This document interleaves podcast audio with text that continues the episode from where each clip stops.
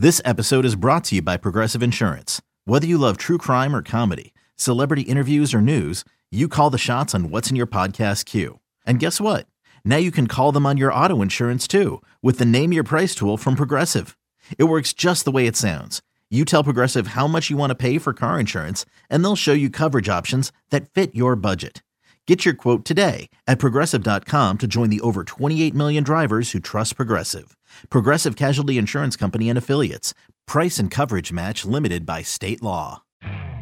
You could spend the weekend doing the same old whatever, or you could conquer the weekend in the all-new Hyundai Santa Fe. Visit HyundaiUSA.com for more details. Hyundai, there's joy in every journey. This is the Skate Podcast, talking Bruins hockey with WEEI Bruins writers Scott McLaughlin, Bridgette Proulx, and Brian DeFelice. Lace them up for some Beast talk. It's Audacy's The Skate Pod on WEEI. Woo! Welcome into episode 242 of the Skate Podcast. I'm Brian DeFelice, joined for the 200th time. That's that's crazy to, to say out loud by Bridgette Proulx and Scott McLaughlin. Bridgette and Scott, how are you guys? Good. We, we I didn't know it was our 200th until Brian brought that up uh, just before we started. But yeah, so I think people see 242. Uh, you know, it, this podcast was run by Ken Laird and Matt Kalman before us. Um, but yeah, 200 for us over what? It's going to be over two and a half seasons now, just about, or like two full ones. Yeah, I, th- I think it was around. Uh, I think it was around right before the trade deadline when they got Taylor Hall. So it was what was that like March of twenty one, something yeah. like that. Yeah. So yeah, just about two and a half years. Yeah, we've done a lot of episodes. I, I kind of remember, like, I, I just figured half of those were were Ken and Kalman. And then when Brian said that, I was like, we did 200. That's a lot. Yeah, well, God, God bless you guys for putting up with me for the for the last couple of years. Mm-hmm. So uh, the Bruins win five two over the Sabres. Bridgette and Scott, let's jump right into the opening shifts. Well, it was a big bounce back game for them. You know, they lose in overtime in Montreal and was a pretty sluggish effort. Jim Montgomery said after the game he thought his team looked tired. Then they have Sunday off. They get on the ice Monday at Warrior and don't really have a good practice. And about, I don't know, 40 minutes in or so, where it's sitting up there in a little media press box, and all of a sudden, pucks off the ice, nets off the ice, and they bag skate and do do sprints for like the last it wasn't that long. I'm gonna say like maybe seven, eight minutes, which when you're doing sprints, you know, that feels pretty damn long. Um, but that was something that they haven't done. I don't think at all under Montgomery, unless there was maybe like a practice on the road where media weren't there. We couldn't really think of any. So uh, certainly a rare occurrence for them. And the clear message was like, hey, you guys need to be better. Like we just, you know, got to pick it up, got to be more focused didn't like seeing a bad practice after a bad game, and Bruins responded in a big way with a dominant win over the Sabres. And like a really quick start. That was that was probably their fastest start to the year. Um, just looking like they had their energy from the very first shift of the game. So I, I mean, I guess it worked. It is very odd for sprints at practice. We don't really see that a lot. Um, it's, it's uh, you know, it's a miracle, but it's not something that coaches use a lot in practice. So um, my opening shift is it has to do with a lot of first goals for people in the game against Buffalo. So first of all, Hampus Lindholm and Brandon Carlo got their first goals of the season. Oskar Steen had his first goal of the season, and so did Dan Heinen. So a lot of guys getting in on the scoring, a pretty high scoring game. And a lot of firsts. I mean, and then obviously there's Pastrnak's 11th, but everybody else, it was their first goal.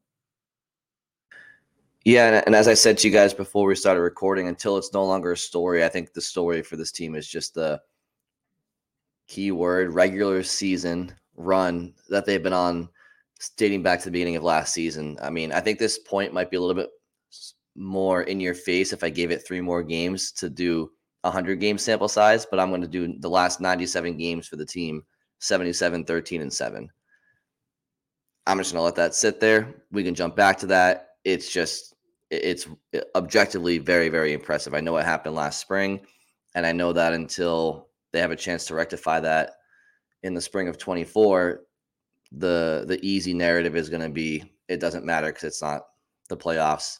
We've talked about in the past that's not entirely the case. Obviously, you have to get to the playoffs, and there's other benefits to having a strong regular season and being ahead of the pack that they are uh, in the way that they are. But just the last, you know, season plus with this team, regular season wise, 77, 13, and 7, that doesn't really happen. Yeah. And obviously, they still have the best record in the league this year, now at 12, 1 and 2. But I think, you know, all they can do at this point is bank points and build their game. Like you you can't avenge last spring yet. You can't do that until you get to the playoffs. So um, you know, all you can do now is take steps to get ready for that. And to that end, I think the way they won and the way they responded Tuesday was important because you know there's a lot of uh, you know I I asked Montgomery on Monday about five on five offense and you know what they had to do to to get better there. Um because it, it, it is clearly like the area that you know if you're going to pinpoint any weakness that's where they're middle of the pack.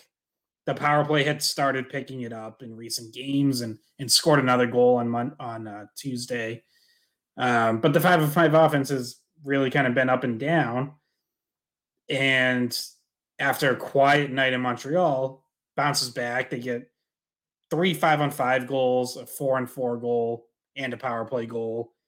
Um, but you know, I thought every line kind of had chances. You see, we had talked about that Heinen Frederic DeBrusk line, you know, doing some good things but not scoring yet. They score. Um, Marchand Zacha Pastrnak continue uh, to do their thing. Another goal for the fourth line um, with Oskar Steen getting his first of the season. So this was like the exactly kind of like get back, get right back on track game that you needed, especially now going into four days until their next game on Saturday. Like that, that would suck having this many days off if you followed up the Montreal loss with, you know, another rough game where your effort wasn't or your compete level or whatever wasn't really there. And not not to mention another game where there was some even though it wasn't very close game, there was a lot of uh or not a lot of, but there was at least uh one situation where you can think of that things got heated and physical and there was a bit of a brawl. Uh Cozens throws down Pasta, Marchand was involved, McAvoy gets a penalty. Um it was, you know, it, it was as close to a line brawl as we've seen in a while that nobody dropped the gloves, but everybody was involved in that scrum. And I didn't know if you guys had any thoughts on that. That happened pretty early in the game, but um yeah, things got physical. Uh it was a pretty entertaining first period. Things slowed down a little bit as as the game went on, but that's because it was such a big lead. It was four to nothing after the first period. So um yeah, I didn't know if you guys had thoughts on that the physicality of the game in particular that that brawl and Cozens uh who by the way I think we brought this up last uh, last podcast. We thought maybe it was an we didn't look it up but that maybe it was an extra penalty if you decide to drop the gloves when you have a full like you have a bubble or a cage on. And Cozens was wearing the bubble and he decided he was just going to throw pasta on the ice. So i didn't know what you guys thought.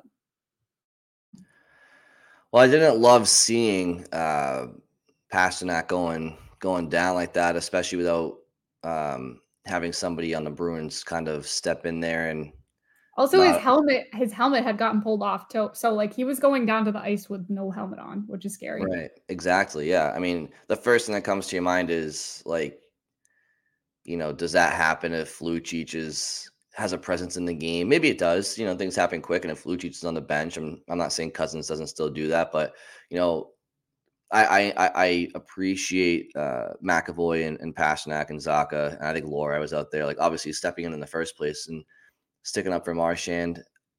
But you can't you, you can't really do it half fast. Like that's kind of how you get hurt, right? Like I feel like like Pastrnak kind of goes in there and pretends like he wants to do something, but really at the end of the day isn't going to do anything and kind of just like sense that Cozens was there. And I just feel like if, if you're to jump in and protect your teammate, you no matter who you are, you kind of have to commit or else you you can be vulnerable to actually getting hurt. Where when you know what I'm trying to say, if you're not fully committed to the scrum and um, so I, I like seeing everybody jump in, but then it's like, well, don't just sit there and let somebody take you down. Like, you know, actually mean it. Right. And so, yeah, Lucic isn't in the lineup to really rectify that afterwards. Frederic is, but I guess the way I thought about it was good to see them stick up for each other, but you know, don't let yourself get hurt. And by and, and doing that is by not kind of just standing around and being a little more active if you're going to jump in.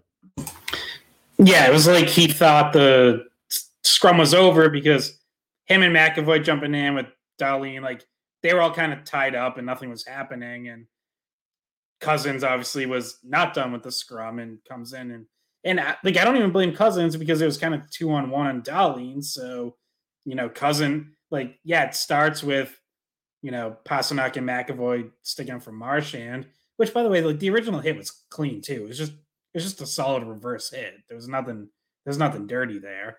Um, but yeah, then if you're Cozens, you're seeing Dahlin, you know, your best player, uh, basically getting double teams. So I, I don't blame him for jumping in either. Um, but yeah, it's I, it seemed like if that had if it had been maybe a close game, you might have seen temperature temperatures rise a little more because um, certainly it, it was there early on.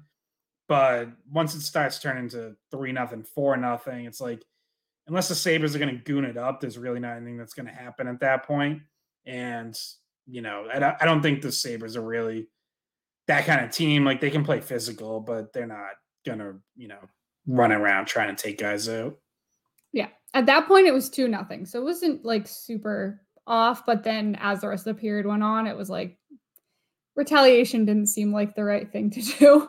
Um, and kind of just you could see the body language on the bench too a lot during the rest of the game where things were just kind of a little bit defeated looking on the Sabre side. And they were getting booed by their own fan base, which just as a person who likes watching hockey, I I, I don't like when fan bases boo their own teams. Um, and I don't feel like it it helps anything. I don't know.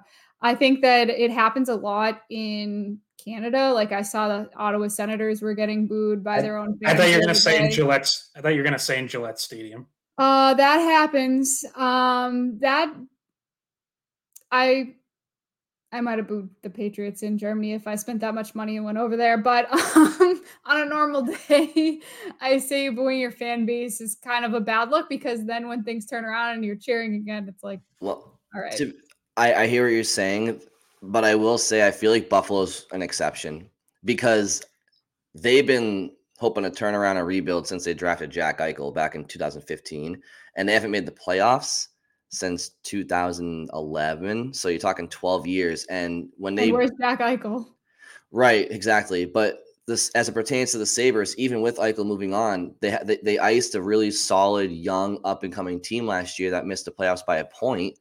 And you look at an you you look at an Atlantic Division this year where Tampa Bay is very much like not Tampa Bay anymore. As at least I know they're without Vasilevskiy, but you know they're six, five, and four, and you can say what you want about you know the the four being an overtime loss, but if if you look at it just wins and losses, you know they're six and nine. Um, nice. um, you know, Montreal. My point is like Buffalo is they got 15 points. They're second to last in the in the um in the division, and if I'm a Sabres fan, it's like you're supposed to be going up and up. So I and it's more the same. It's shit coverage, bad defense. Um, I'd boo them honestly. It, it's does it help them, Bridgette? To your point, I don't know, but it's like if I'm a Sabres fan, it's like yo, this has been a this has been a a dozen years of this nonsense at this point. Yeah, I, I really have no problem with fans booing. It, I guess depending on the situation, like there's certain times where you come across as spoiled, but look, fans pay a lot of money to go to games, and if the product on the ice or the field or wherever isn't satisfactory, like I don't mind it because it's yeah, maybe it seems a little mean to players, but it's oftentimes just as much a message to like the organization that this isn't acceptable. And to Brian's point, like the next step for Buffalo had to be improving defense and committing more to defense because last year they were a great offensive team and a terrible defensive team, and that ultimately is why they missed the playoffs. And they they really just didn't improve their defense enough. Like, sorry, but signing Connor Clifton and 35 year old Erik Johnson isn't that doesn't really move the needle too very much. So, um, and it hasn't. And one just one other thing to note on the Sabre side of things, like in terms of not helping this remain a close game. Tage Thompson leaves with an injury. First in the first period, then he tried to come back in the second for a couple shifts and then left for good. Um, I I did see that Don Granato after the game, the Sabres coach, said that it, uh, he's expected to miss significant time. So that is really not going to help matters for the Sabres. Um, you know, it's it's early, but like that kind of feels like the something that can lead to the season already slipping away way for them and being yet another non-playoff year. And and what's tricky too is like when you had such an offensively strong season last year, it's like you would think that when you have Dahlin and Owen Power, like two former number one overall draft picks, as your defensive stalwarts back there, obviously there is work to be done in their game defensively, but they are defensemen, right? So it's like, did they misidentify? Like, if you're trying to build your back end, like, you know, if you're a Sabres fan, it's like, well, we did draft two first overall defensemen. Like, why is our defense so bad? Is what I'm is what I'm trying to get at. So it's just like they can't win for losing. Yeah, and also you have Devon Levi, who is the best college hockey goaltender for the last two years. That gets chased in the second period. So um, also just to uh, just to go back on something Scott said, uh, you know how much Sabres Blues tickets? Oh, this is at the Blues. Okay. I'm looking at the tickets for the I'm looking at the tickets for the Sabres. Apparently, uh, if you want to go to the Sabres at Blues game, you can go for eight dollars. If you want to go to St. Louis, uh, if that's enticing. Uh, the next Sabres game is Penguins at at home. Is Penguins at Sabres sixty one dollars. Do you think? Do you um, think the um? Do you think the anthem singer will correctly sing "O Canada" next time? I, don't, I, don't, know if you guys caught that. Well, no, um, I, I, missed this. No, I, I didn't. Well, so first of all, first of all, I don't know why. I know I know how close Buffalo is to to the Canadian border, so I get it. But you know, as as people know, you usually only play the Canadian national anthem in an American arena if there's a Canadian visiting team. Uh, last time I checked, Boston's in the U.S., uh, one of the first U.S. cities. Matter of fact, I'm a history buff, and um, yeah, the, uh, the, the anthem singer, he just you know he he messed up the the lyrics to "O Canada," and it kind of was making its circuits around Twitter. Well, t- Todd Angilly accidentally started singing the Star Spangled Banner when uh, but it wasn't his fault. That was not his fault. That was the, organist. fault. Uh, Ron Poster started playing the wrong anthem, and he went into it and he started singing the wrong one, and they're like, redo real quick.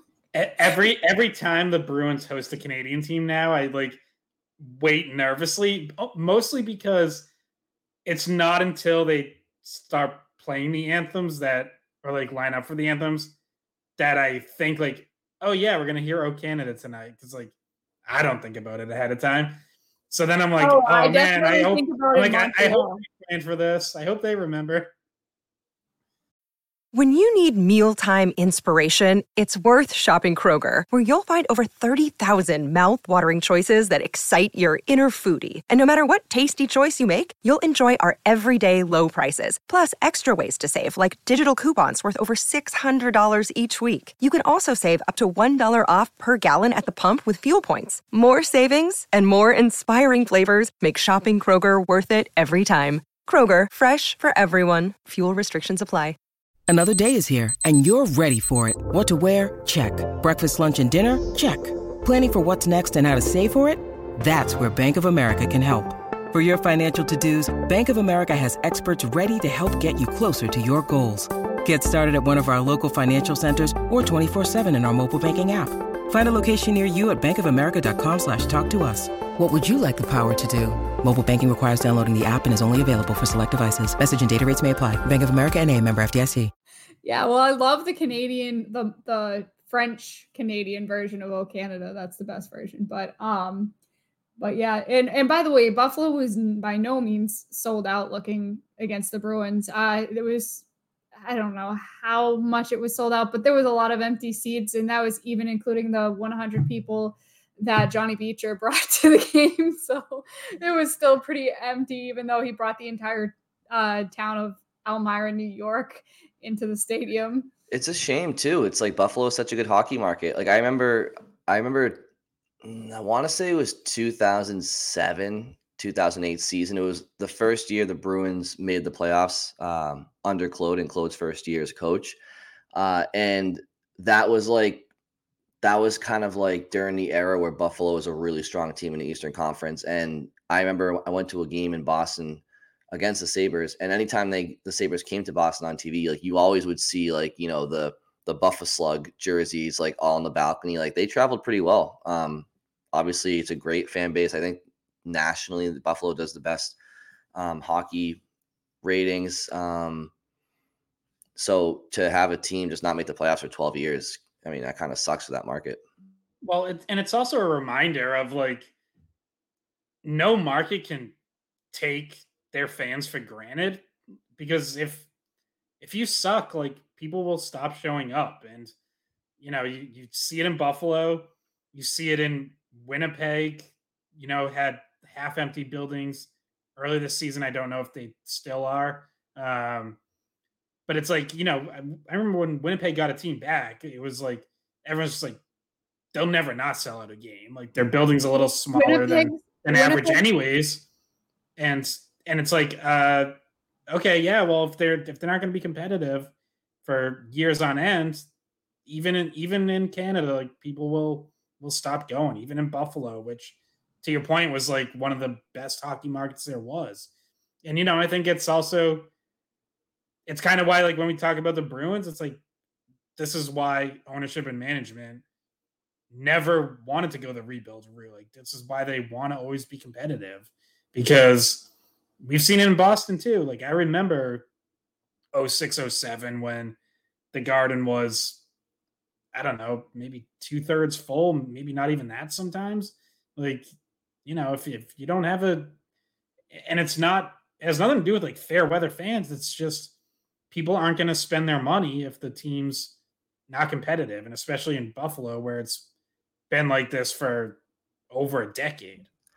Yeah, I remember like my junior high days. It's like the patented like I'd get home from hockey practice, whatever, and and the NESN broadcast, I would just hear Dale's voice be like, "Welcome into the TD Banknorth Garden," and it would just be like, you know, all you would just see all the yellow seats, like literally in the in. like, I remember distinctly like you would start to see like sometimes in like those couple of years after the lockout, like 0506 and 0607, like the Bruins were like they weren't completely out of it by like Christmas. They were kind of hanging around like the 10th seed, 9th seed in the East, and then the calendar would flip and they'd, they'd fall behind. But like you would notice like the seats were just all yellow. And then like maybe in the third period, you start to see like the lower bowl start to fill up more because maybe people come down from the balcony and whatever. And, you know, but that was like the post Joe Thornton, like maybe Chara Savard just got there era. It was, and you had the lockout in 04, 05, and that kind of hindered, you know, whatever. But yeah, it's don't take it for granted for sure. Yeah, like you mentioned, the Jets, that's who the Sabres play next, and it's $26 for tickets in Winnipeg. I mean, that's that's very cheap though. Nothing nothing sticks out as much as the St. Louis one. I tell you, if the if the Bruins, I haven't seen a, a, hockey ticket for eight dollars in a long time. I can promise you, if the Bruins end up sucking, uh, the Jacobs will not lower ticket prices. They'll probably try to flip it and sell it like, "Come see your own private Bruins game." for, for like so just one person pays twenty thousand yeah. dollars. They, the whole thing. they try to spin it like it's an exclusive, like personalized experience. Yeah, like, like how you can like rent out a whole movie theater now. You can just rent out the garden. The Bruins and Canadiens are playing for you at TD Garden. I have had a whole movie theater to myself before, so that, that kind of makes sense. Yeah, they That's could they could sell it that way. I, I have, but without even renting it. I've just I've gone to afternoon movies where no one else was mm. there. Same. I went on a date where it was just the two of us and nobody else. In the I thought you were gonna say to I thought you were gonna say you went on a date where it's just you, and I was like, no, that's, that's a hell of a date. no, Oh boy. no. I'm. I've this is my fault. I've derailed this like ten minutes ago. Um, anyway, Uh, one, there's one thing that we talked about last episode that I feel is very relevant to bring back up before we get off the rails again.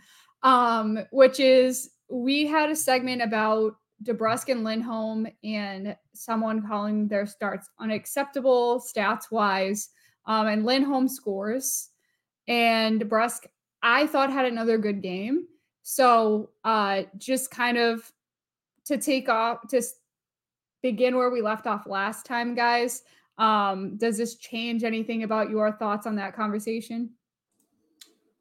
No, because I was, you know, I wasn't really worried in the first place, and DeBrusk doesn't get a point Tuesday night, but helps make Heinen, Heinen's goal happen. Um, you know, he he goes in on the forecheck, wins the puck, and then from there, it's just it, all five guys on the ice, just great offensive zone possession. You know, Patra kind of wheeling around the zone. Lohrei makes a nice move to step around a forward. And then McAvoy, you know, kind of moving down and taking the shot, and Heinen being in the right spot for the rebound. And I do think, you know, it, we touched on, it, but like, nice to see that line get a goal because they had done some good things, um, but had not yet scored. They also haven't given up a goal, so that's good. But um, yeah, so you know they ended up getting this goal, Heinen's first of the season. And DeBrusk was a big part of that. And I thought he played well besides that, even right down to the wire. The Sabres get a power play late in the third. Game's out of reach. It's five to two. And DeBrusk is killing hard. Like he's working on the PK and um, wins a couple battles there too. So yeah, I thought it was a good game from for him.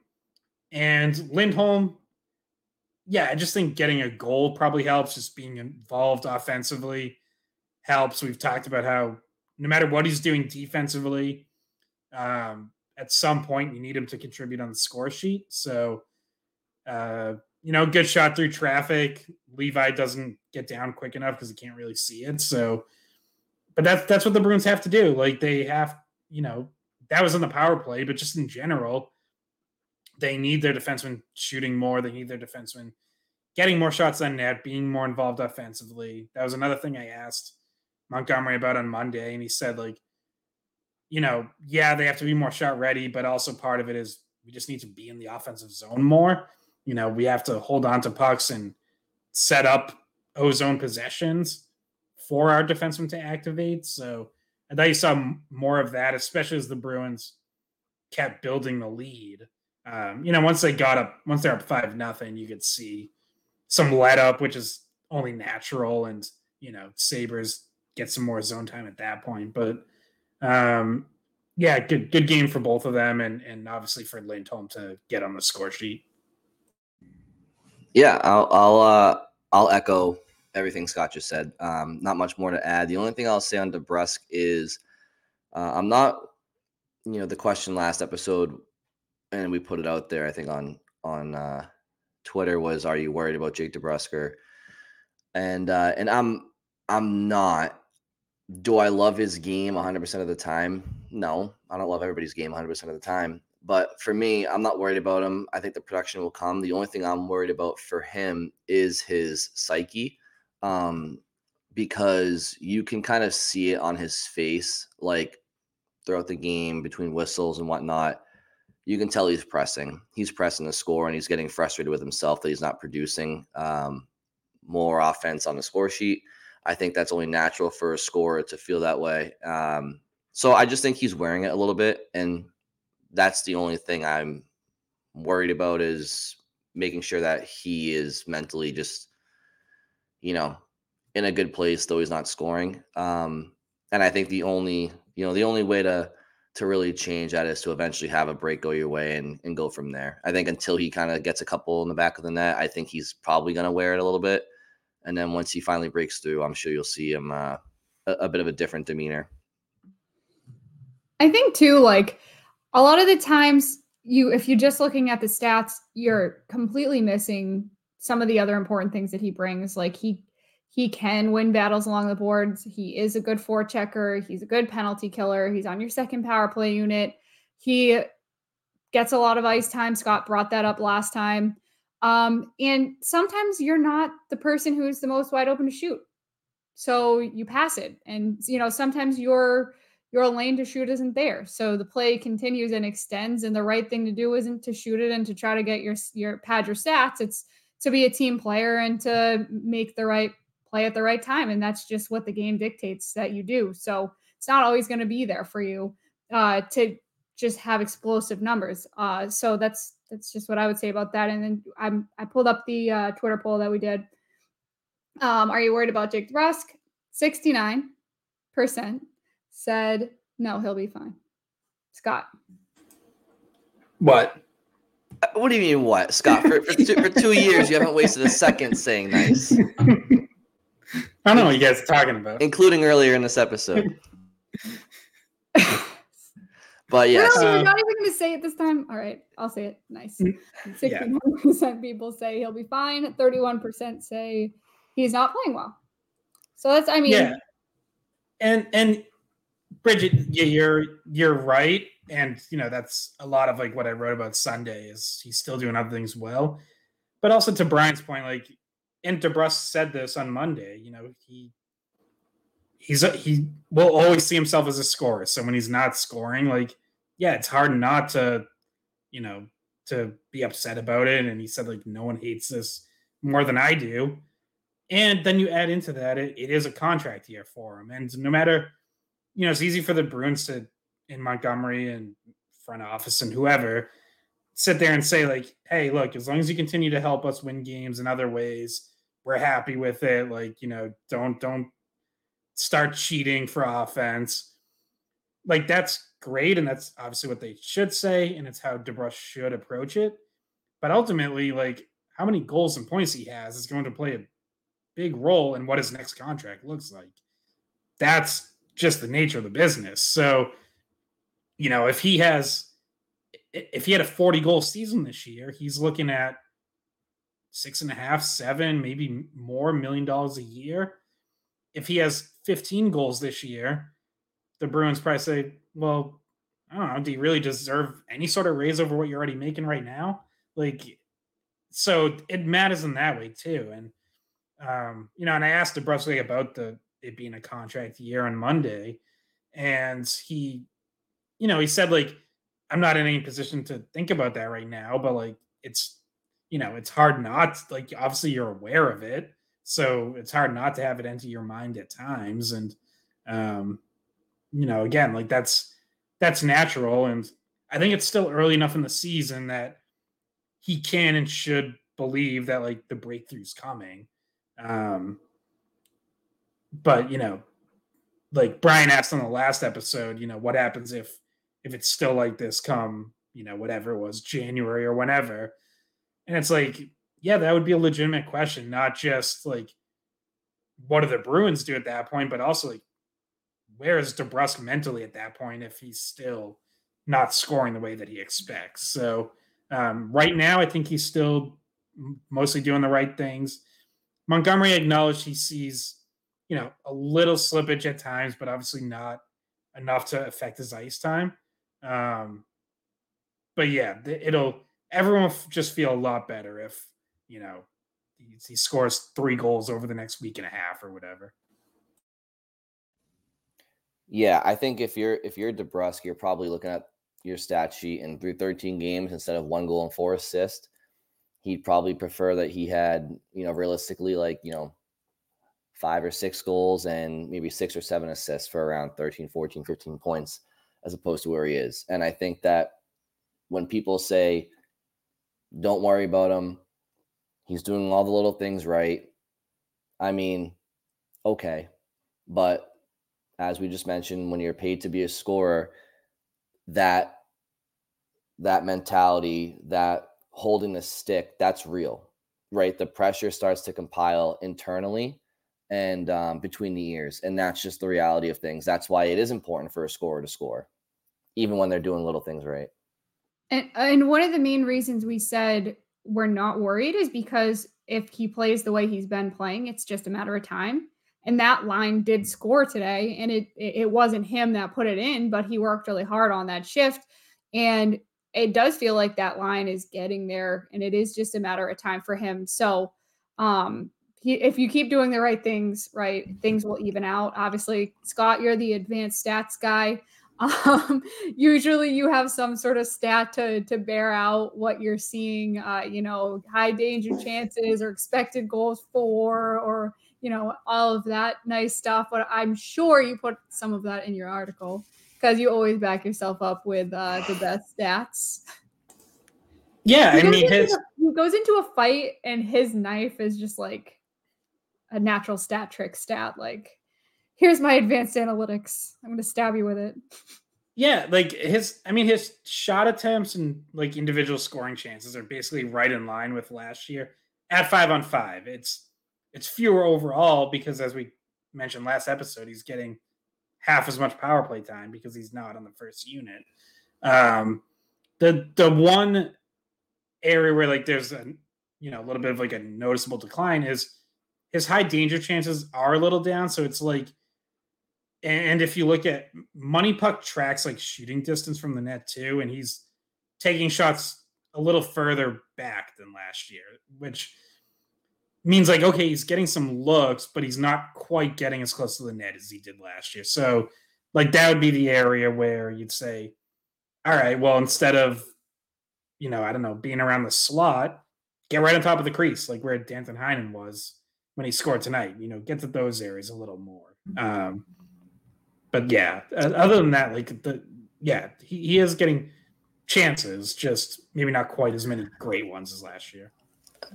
Uh, did you guys notice as the score got away from the um, both the Bruins and the Sabres, although it was kind of out of hand before this happened, but did you did you notice Montgomery shuffle the lines a little bit? He put Zacha between DeBrusk and Heinen, and then Poitras between Marchand and Pastrnak. Do you think that was in an effort to maybe see what Poitras looks between those two guys and maybe have Zacha give uh, DeBrusk a bit of a veteran presence and maybe an opportunity to score later in the game?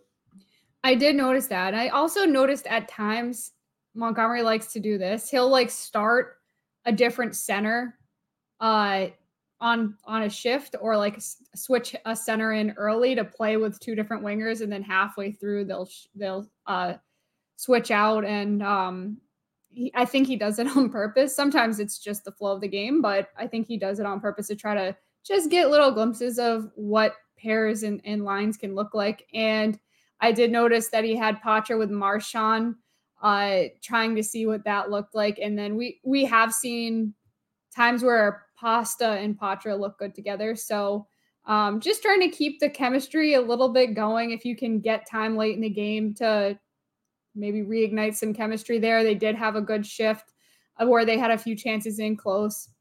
And you're right, maybe Zacha helps with that veteran presence, like you mentioned, Brian, with DeBrusk, though.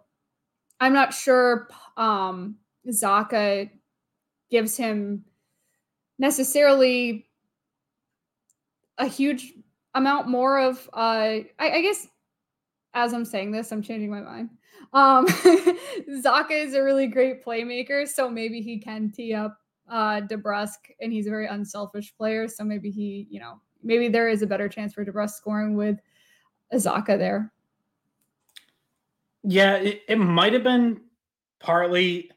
Uh, it could have been any number of things, and we we started recording. So Montgomery did his NESN interview. I haven't seen his like uh, press conference with with media yet, but um, I'm gonna guess he probably wasn't even asked about that because the game was so out of hand. But yeah, I mean, it could have been any number of things. It, it could have been to try to jumpstart someone or, or a couple players.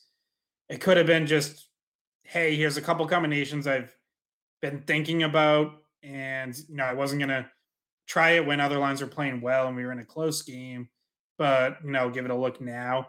Or it could have just been maybe loading up like some of your better defensive players, um, just to have them out there in situations to hold on to the lead.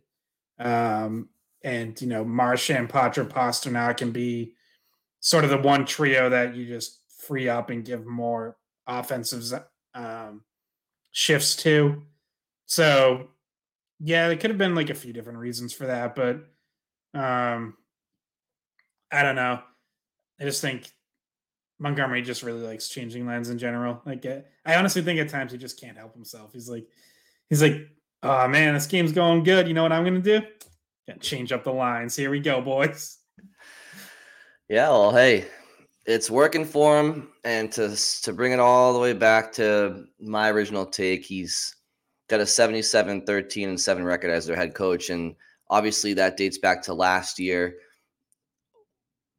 What is very eye-opening um, this year is that clearly there's a big difference. There's a big absence on this roster from last year, and that's Patrice Bergeron. So, um, you know, we've talked about it throughout the year, but and Scott, you mentioned like the Bruins can't do anything about last spring until this coming spring where they have a chance to redeem themselves. And they will have that chance because of this great start.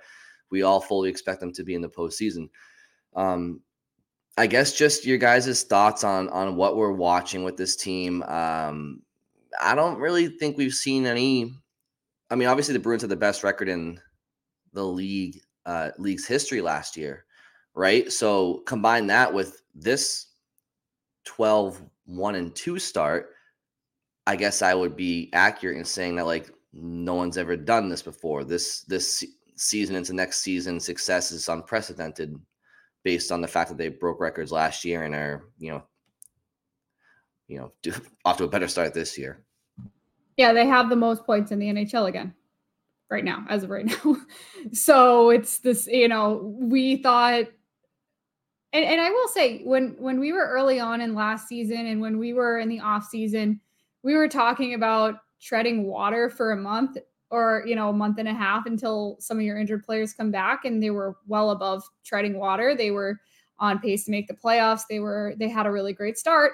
And then this year you're talking about trying to tread water until you can find chemistry with some of your new centers and and find the right line combinations. And one of the reasons why montgomery loves to just rotate things around and and has the luxury to is because he's still got a lot of weapons that he can work with and try to figure out the best way to use them in has the luxury of being in a coaching in a game where it's a four goal lead where you can try new things so he he's had since he started a lot of those games where you're kind of testing things out tinkering and it's not life or death you have such a cushion that you try things like that in, in a game where you're leading for nothing after the first period and, and different things like that.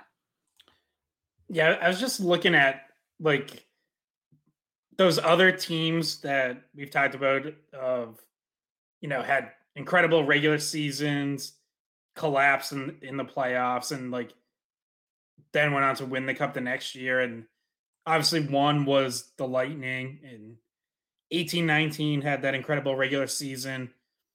Next year, you know, they get they, they get swept by the Blue Jackets that year and then win the cup the next year. Well, they went from 62 wins and 128 points. And then the next year was the COVID short season, so only 70 games. But they were 43, 21, and 6, 92 points at the time that that season, regular season was stopped. Like, good, clearly, but not nearly as dominant. If you remember, you know, the the Bruins were ahead of them in the standings when the COVID pause came. So like they weren't running away from anyone. The 90 the Red Wings back in 95 96 has another 62 win team, 131 points, lost to the Avs in the conference finals. Next the next season, they actually they won the Stanley Cup, their first of back-to-back cups but they actually only had 94 points in a full 82 game regular season. Like they, I hadn't looked, but like they must have been pretty close to potentially missing the playoffs. Like I'm imagine they probably didn't get in by a whole lot. So clearly they weren't up that high in the standings. But um, yeah, so I mean, it is kind of unprecedented for like a team to be that dominant, not have this playoff success, and then like be that dominant again. Like it, you know, I'd have to like dive in more and try to go back further and There's see if there's any sort of like example of that. But um yeah, it certain certainly they they are not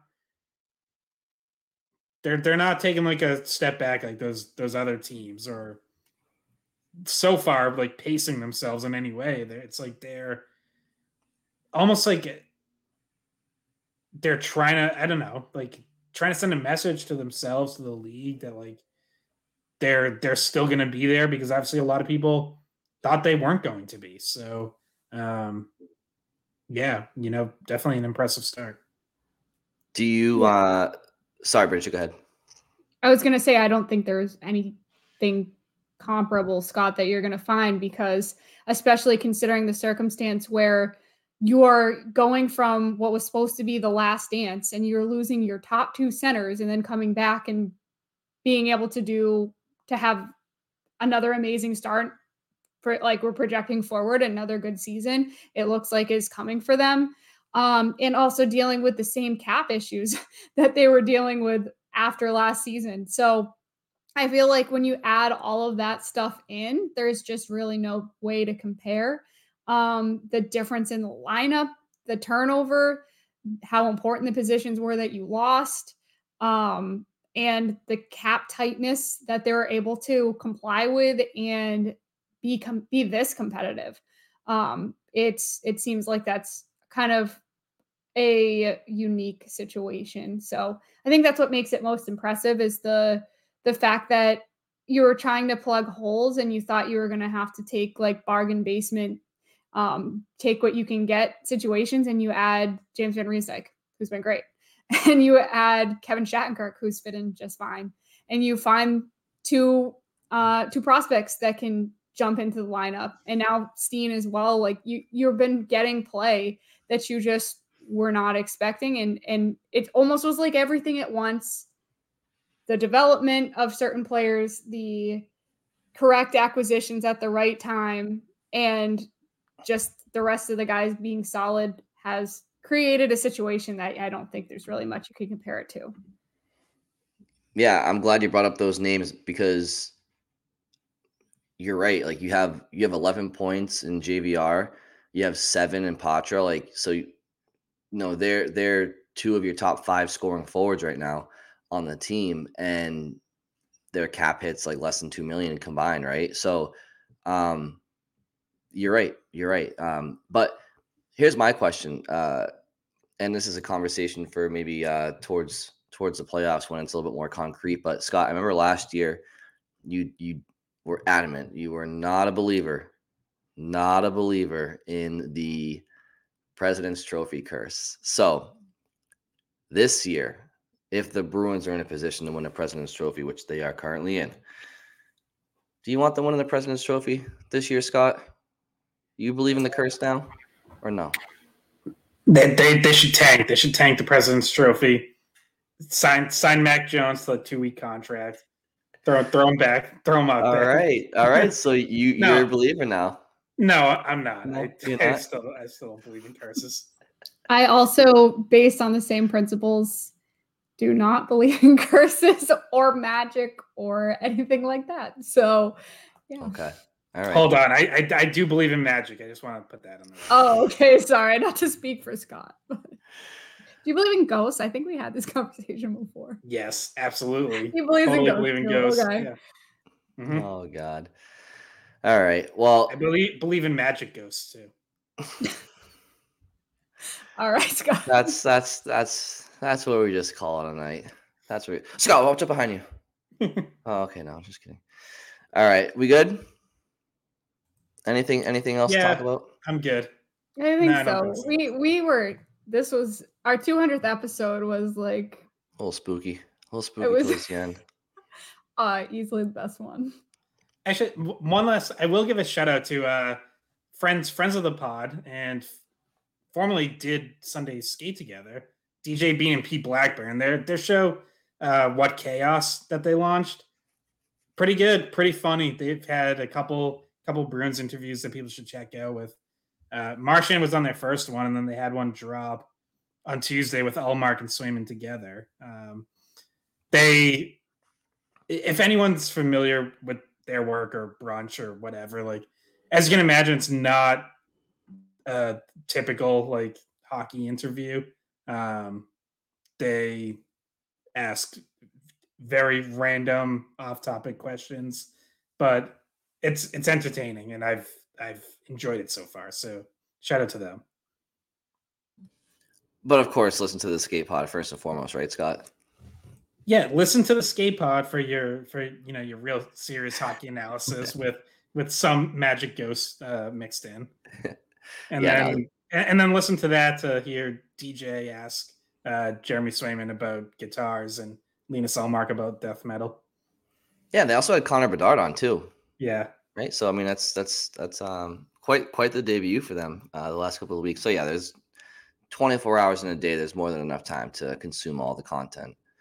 Um, so we are off until we'll be dropping an episode on Friday. Once again, that'll be a mailbag episode. So as Scott mentioned last episode, just any and all questions Bruins related.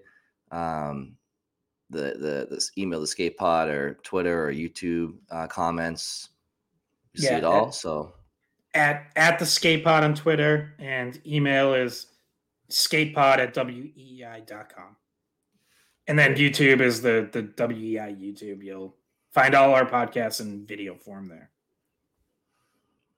Or you could also just write a letter, um, pen and paper, and send it to Scott's address. Uh, Scott, yeah, we'll, we'll, we'll, we'll put Scott's, Scott's address, address, in the perfect. Mm-hmm. Yeah, yeah, perfect. Very good. He he like he likes the the hard the hard copy questions. All right, drop it off personally. Knock on his door. all right, so that'll wrap it up. Thank you all for listening. We'll talk to you very soon. Hey guys, thanks for watching this Skate podcast. If you want to see more of our videos, visit our playlist not in front of a screen, you can listen to us on Spotify, Apple Podcasts, or wherever you get your podcasts. Don't forget to follow us on social media. And if you enjoyed this video, please don't forget to give us a thumbs up, subscribe to our channel, and leave a comment.